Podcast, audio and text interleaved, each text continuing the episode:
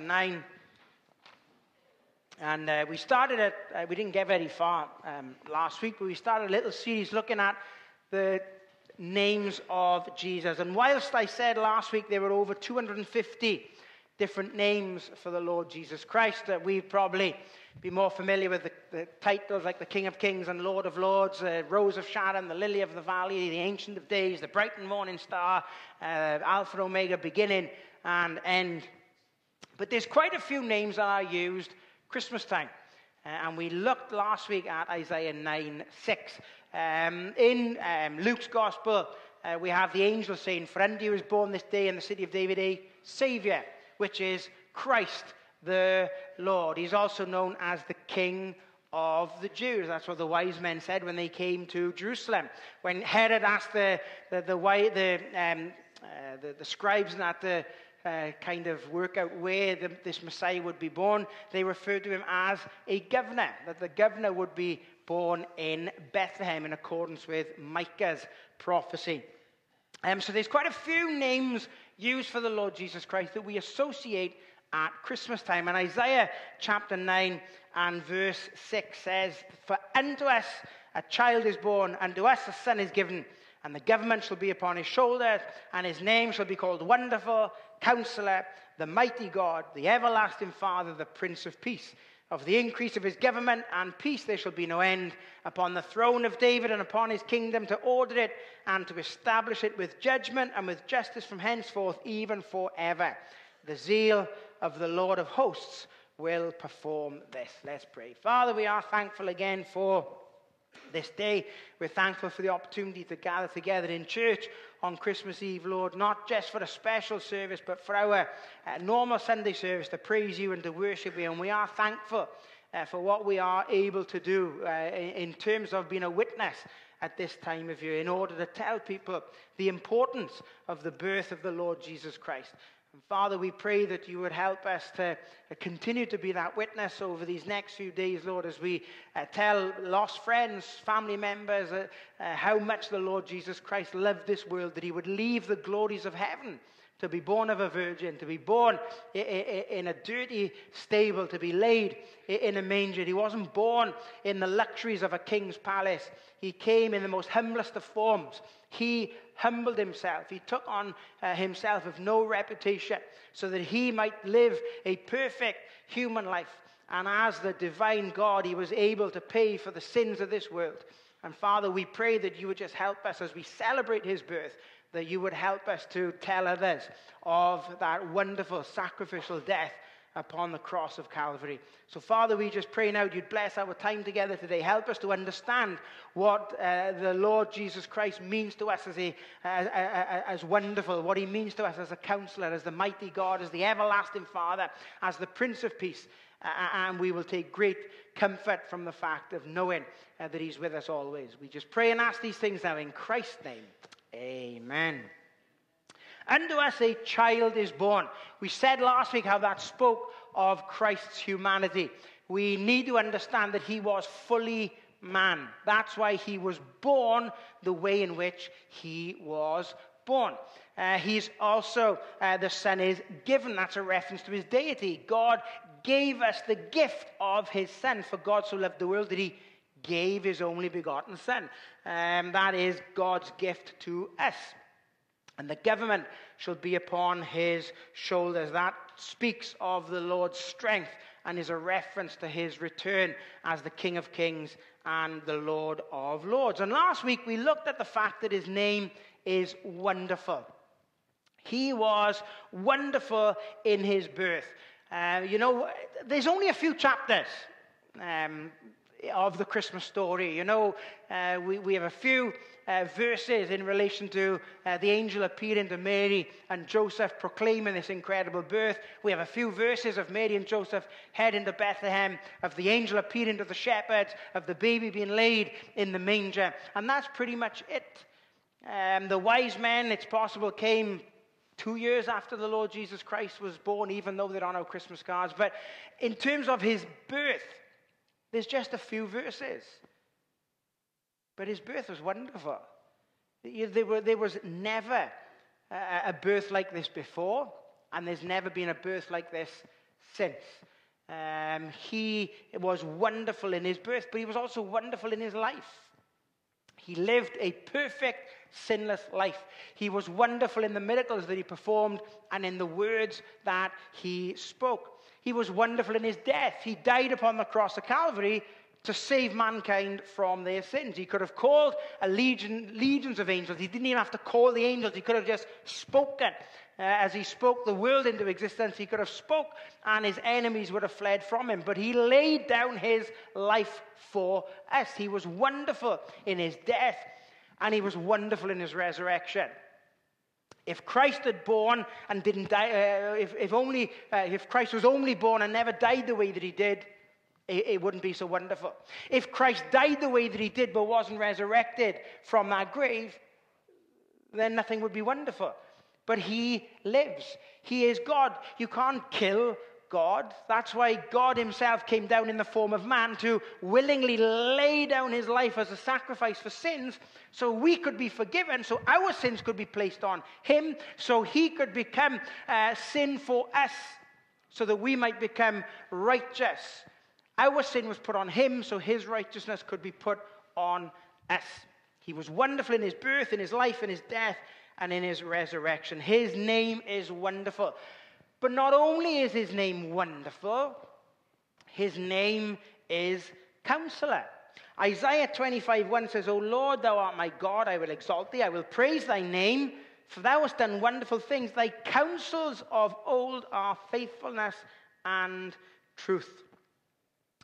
Can I say this? Life is complex.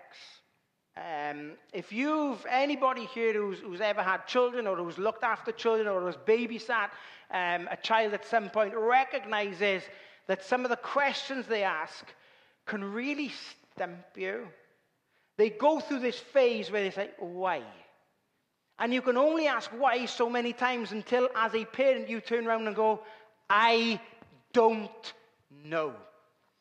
As they get older, the questions, if anything, become a little bit harder. And it's really difficult sometimes to offer the best counsel to our children. Sometimes we don't have the words to say. Sometimes we don't know what the answer is to that problem. You know, as, as parents, we want to fix everything. We want to take all of our kids' problems upon ourselves and just fix everything, and we can't. And you know, sometimes as believers in the Lord Jesus Christ, life is still complex. And if anything, I think as Christians, we tend to have more questions after we get saved than we did before we became a Christian. One of the main questions is Lord, why is this happening to me? Lord, why is this going on? Why is that happening? Why did this take place? But I'm thankful for the fact that he, his name is not only wonderful, but his name is counselor. We don't always have the answers. People don't have the answers. You know, the amount of self help books that have been written, and the amount of blogs that are on the internet, and the amount of stuff that's out there to give advice. And it's not perfect. It might help for a little bit, but it's not divine counsel. Because it's written by people who are fallible. It's written by people who may be able to express something they've been through as an experience, but they really don't know how you are feeling or what you are going through. You know, sometimes we can sympathize with people. We've, we've mentioned this before. You know, the difference between sympathy is kind of almost feeling sorry for somebody, and empathy, which is kind of um, going through the, a similar thing yourself and understanding what they're facing. And even if we've been through the same problem, um, you know, grief is a perfect example. The way you, in which you deal with grief is different to the way in which you deal with grief. And even though you're both grieving, you can't fully empathize with what this person's going through because the relationship may have been different. The loss, as much of a, as a loss as it is, is still different for both people. But that's why he's our counselor. Because he knows what we're going through. Well, he's never felt the way we felt, but he has. You know, if he was just fully God, then you could turn around and say, well, as God, he's never experienced human emotions. Even though he knows everything, we could accuse him then of saying, well, you don't really understand because you were there, we are here. But as fully human, he understands everything that we've ever been through. He knows what it's like to grieve at the loss of a loved one. He knows what it's like to be re- uh, rejected, forsaken. He knows what it's like to be ridiculed. He knows what it's like to be alone. He knows exactly what it is uh, that we are facing. The Bible says that He knows every thought and intent of our heart continually. He knows what we are going through. He is our counselor.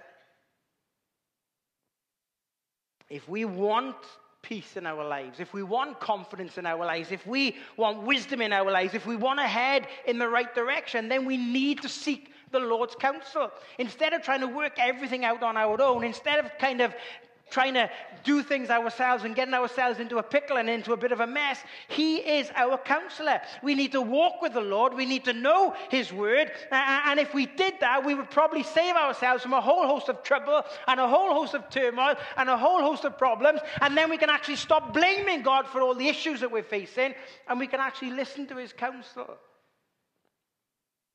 Your parents ever tell you not to do something and then you did it anyway?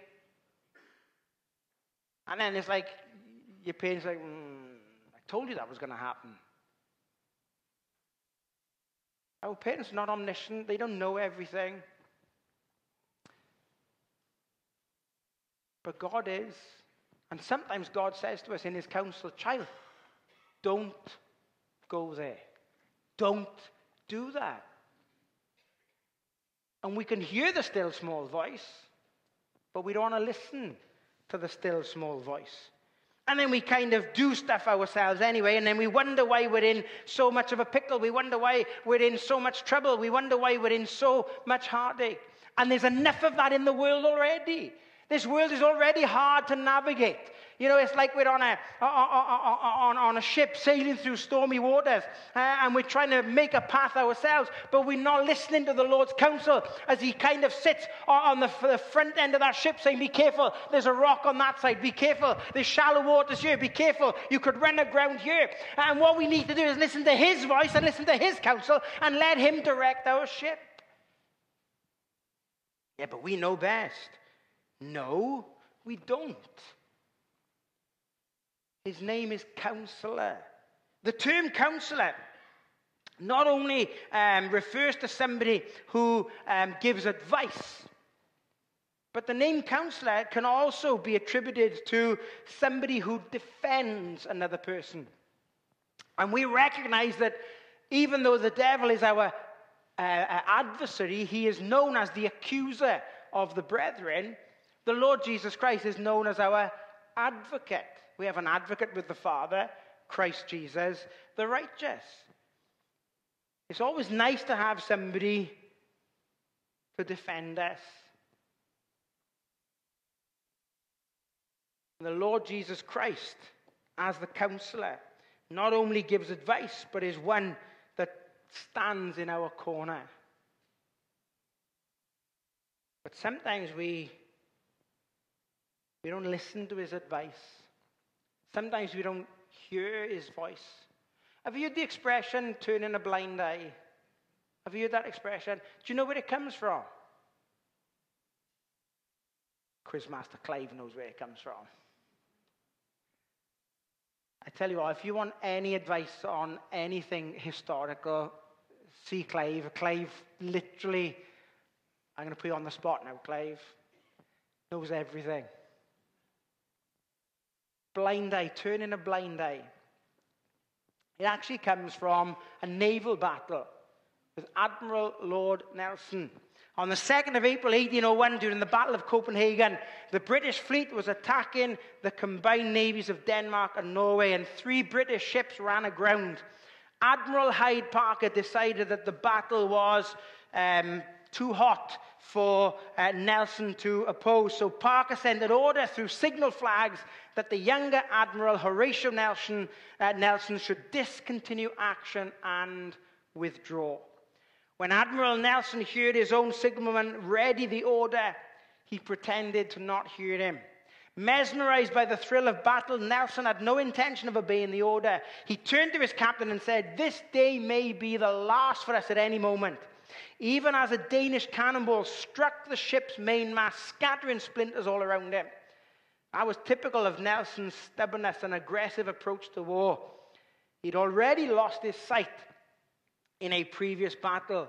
So when he pressed again to respond to Parker's order, Nelson told his flag captain, Thomas Foley, You know, Foley, I have only one eye. I have the right to be blind sometimes. And then Nelson held up his telescope to his right eye and said, I do not see the signal. He purposely put the telescope to his blinded eye so that he couldn't see the instructions. How often do we do that? How often do we turn a blind eye to the Lord's advice, to the Lord's commands, to the Lord's flag signals, as it were? He is our counselor. You ever been given bad advice in the past? You ever done something and you thought, why on earth did I listen to that person? Maybe men, you've listened to the woman sat next to you when she's giving you directions in the car, and you're like, why did I listen to her? As you get more and more lost. Maybe you had some bad advice in school. Maybe you followed the wrong crowd. Can I say this that the Lord will never give you bad advice? The problem is not the advice that the Lord gives us, the problem is the fact that we tend to turn a blind eye to it and we tend to not listen to what the Lord is telling us. God wants to guide us. Remember what the Lord Jesus Christ said in the upper room I will send you another comforter. And what will he do? He'll teach you all things, and he will guide you in the way that you are to go. He has left us with that guide. He has left us with his voice. You know, sometimes you say, Oh, I just don't hear the Lord speaking to me. Then you're not reading his word.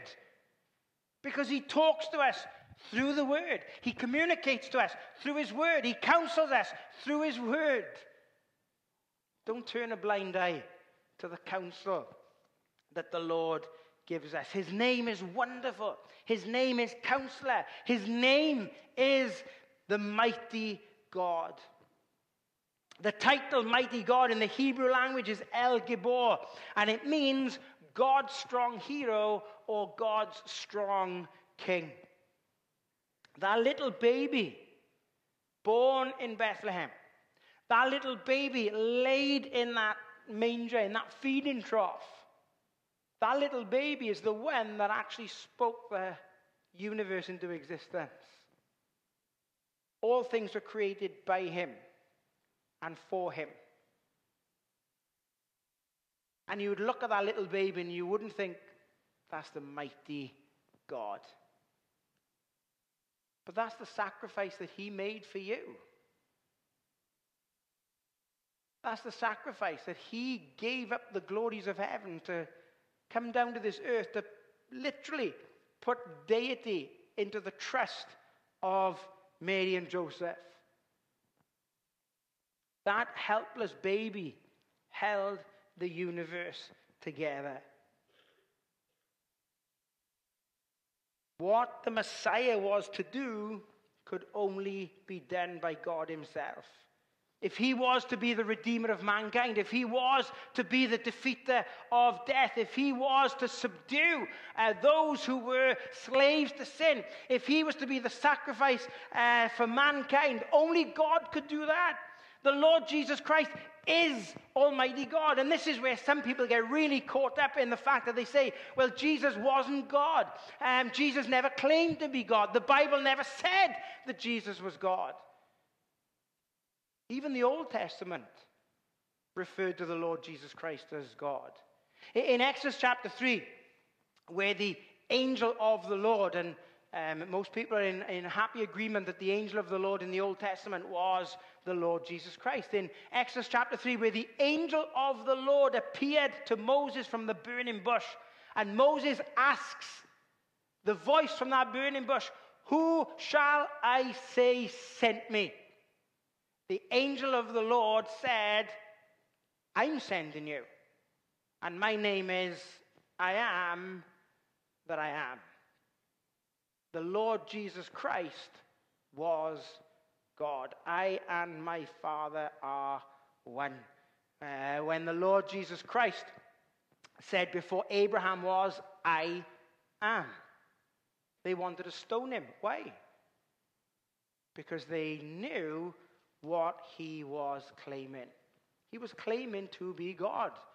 Um, and in their eyes, blasphemy as a, as a stoning offense is what the Lord Jesus Christ had committed. He is the mighty God. In the beginning was the Word, and the Word was with God, and the Word was God. The Lord Jesus Christ was God. Christ brought uh, order out of chaos that man created. Christ brought light out of darkness that man had brought into the world, and he still does exactly the same in lives today. How can anybody that makes, uh, the, the, people would say, uh, is just a, a mere human being, how can somebody who's just a human being make such a difference in someone's life? How can somebody who is just a mere human being take a worthless, sinful life and turn it into a saint of God, a child of God? God into something that is so incredibly different from what he was before.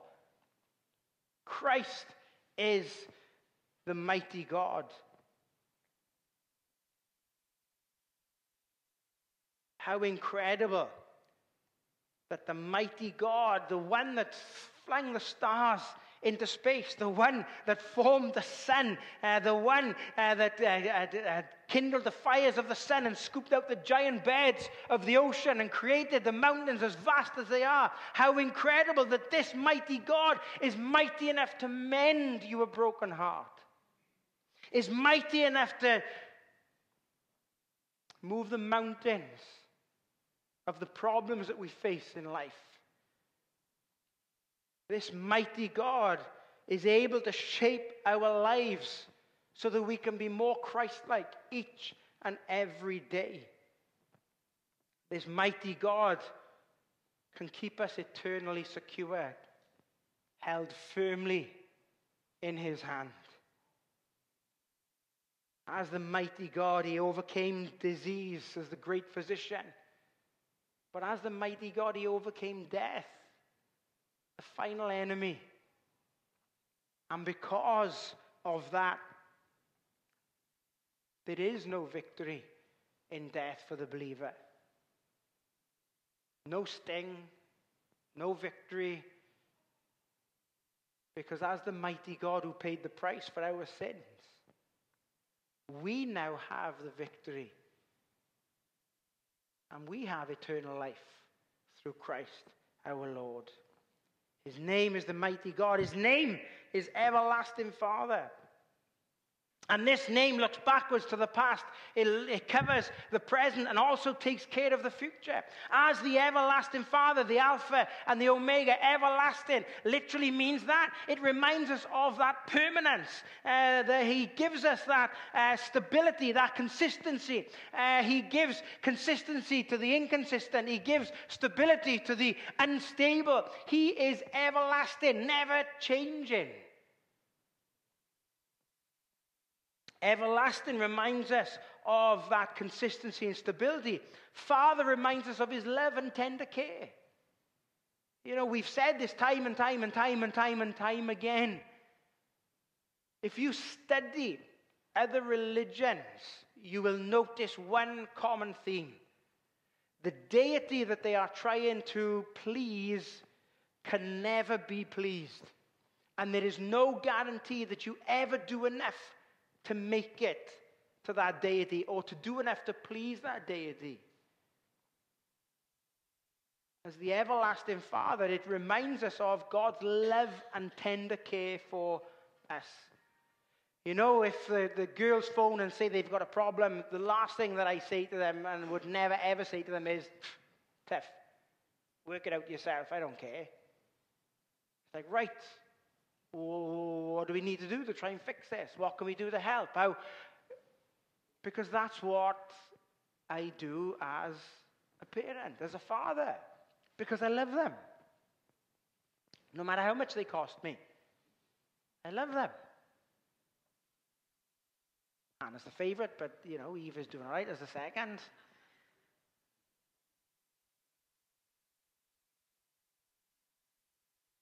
But that's an incredible name. Everlasting Father. Because we know how much He loves us. We know how much He cares for us. He is the shepherd of our lives because He'll never leave us and never forsake us. I read this um, last week. Uh, it was Christmas Eve, 1875, uh, when D.L. Moody's song leader, Ira Sankey, was traveling up the Delaware River on a steamboat. And it was a, a beautiful night, uh, and as the stars sparkled, uh, Sankey was asked to sing a song. And he intended to sing a Christmas carol, but for some reason, he was led to sing the shepherd song. Uh, Savior, like a shepherd, lead us. Much we need thy tender care. In thy pleasant pastures, feed us. For our use, thy folds prepare. Blessed Jesus, blessed Jesus, thou hast bought us, thine we are. Blessed Jesus, blessed Jesus, thou hast bought us, thine we are. There was a deep stillness on the boat. The words and the melody flowing from Sankey's soul echoed out over the deck.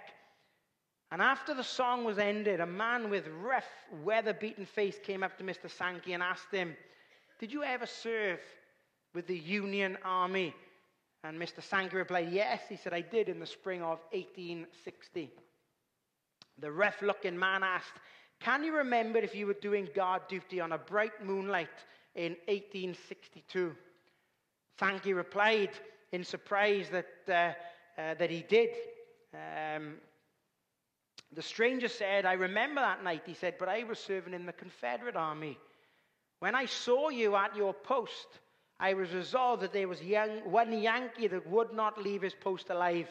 I was concealed in the shadows while the full light of the moon was upon you. I raised my musket and set my sights upon you. And it was in that moment you raised your head towards heaven and began to sing. I took my finger off the trigger and decided to wait till your song was over, and then I would shoot you. The song you sang tonight was the song you sang that moonlit night in 1862. My heart was stirred and softened by the memories of my godly mother who sang the same song to me as a boy. I could not bring myself to shoot you. I have wandered away uh, from the Lord, and tonight, when I heard you singing, God spoke to me again about my need of trusting Him as my shepherd. Sankey threw his arms around the man and had the privilege of winning him to a saving knowledge of Christ. How incredible that as our Father, He cares for us so much that He loves us so much, that He's not left us to try and work this all out on our own. That we're able to go to Him in a time of need for that help that we so desperately seek. And then finally, His name is Prince of Peace. If you were to ask anybody kind of what is missing in the world today, they would probably say this peace. Um, you can't help but turn on your TV um, to find one war or another going on. Um, and we just seem to have gone from war to war. Um, I think in, in, in the years of recorded history, I think there's, and somebody else has worked this out, not me. In the years of recorded history, I think there's been like 13 years where there's been no war. Um, we live in a world that has no peace. Um, and that is something that people really long for. People long for peace in the home. People long for um, peace in their souls. People long for, you know, when you talk to people, uh, anybody who gives a testimony about coming to know Christ as their Savior, at some point in that testimony, they may say something along the lines of, there was something missing, or there was turmoil, or there was anger, or there was hatred, or there was something that was bubbling. But then when I trusted Christ, that anger gave way, and a peace flooded my soul. That hatred gave way as peace entered in. That turmoil gave way as peace engulfed me. That frustration, depression, whatever it may be, was overtaken by peace. And that's a peace that only the Lord can provide. The world can't offer that kind of peace. He said to his disciples, My peace I'm going to leave you. My peace give I unto you, not as the world giveth. The world doesn't know what true peace means. I got that quote wrong, actually, about 13 years of peace. For every year of peace, so this is um, um, the, the quote I was trying to do. For every year of peace in recorded history, there's been 13 years of war. So one year of peace equals 13 years of war. And we know that sin is the great disturber uh, of this, uh, uh, this uh, of man's heart. Is the source of disorder and stress. And the Lord Jesus Christ is able to just come in and give complete peace for every situation, for every circumstance. In Christ, we have peace with God because we are reconciled to a holy God. The sin debt has been paid. Therefore, being justified by faith, we have peace with God. We are able to have peace with others. And that's only possible through the Lord Jesus Christ. Listen, there are some people that are really hard to get along with. And the only way you can get along with them is by the Lord giving you the peace you need to deal with their nonsense to be forgiving, to be long suffering, to be gentle, to be kind, to be generous. But I think the one thing we probably struggle with the most is having peace with ourselves. Because we never feel good enough.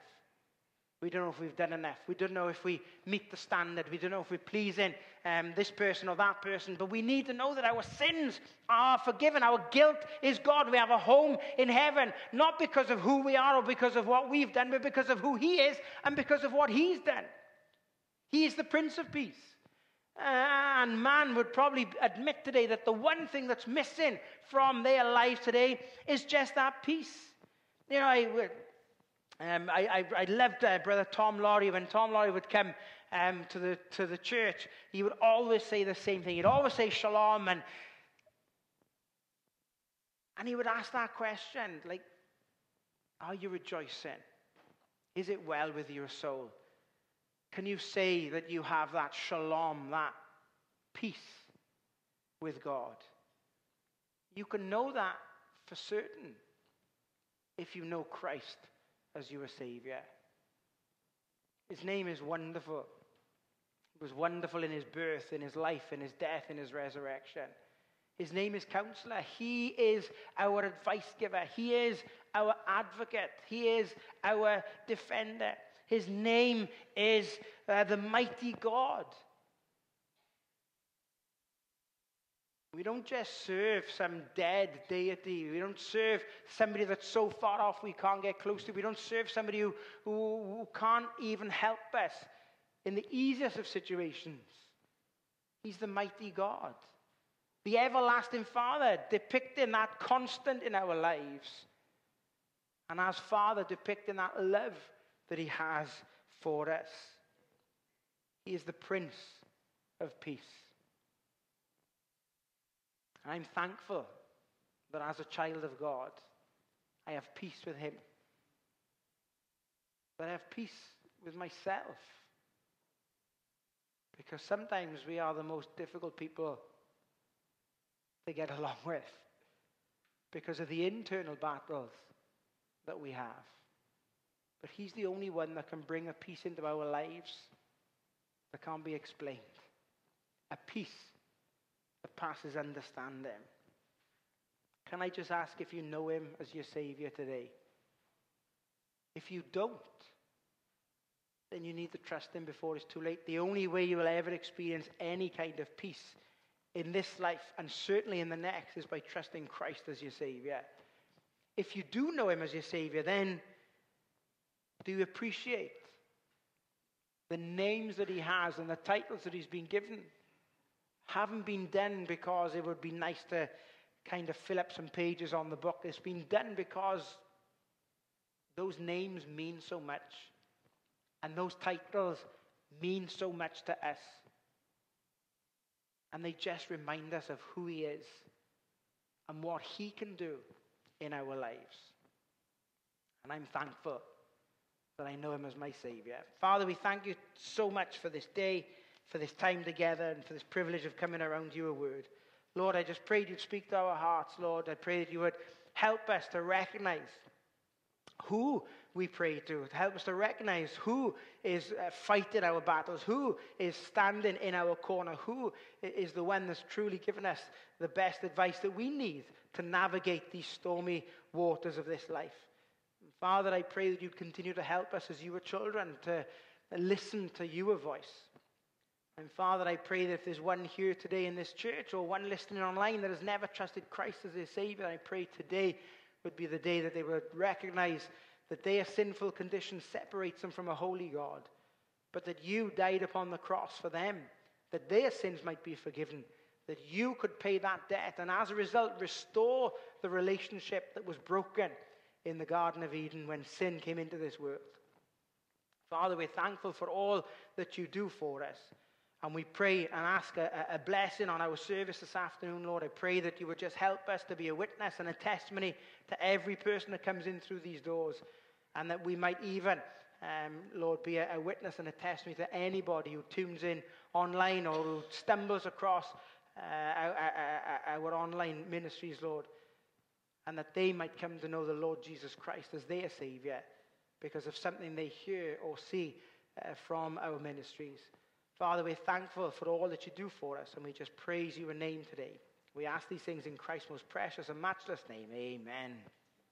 All right, let's stand and sing our last carol together. And then I'm going to ask Andrew Davis if you'd come uh, at the close, at the last verse to close us out in a word of prayer.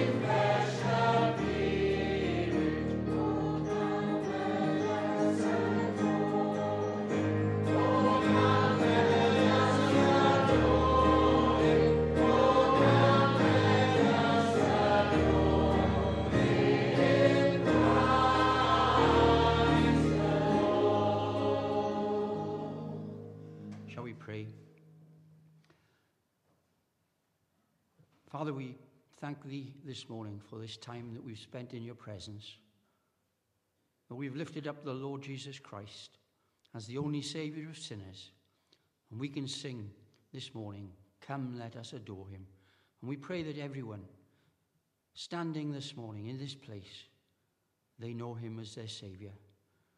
And we pray for those who don't, our God.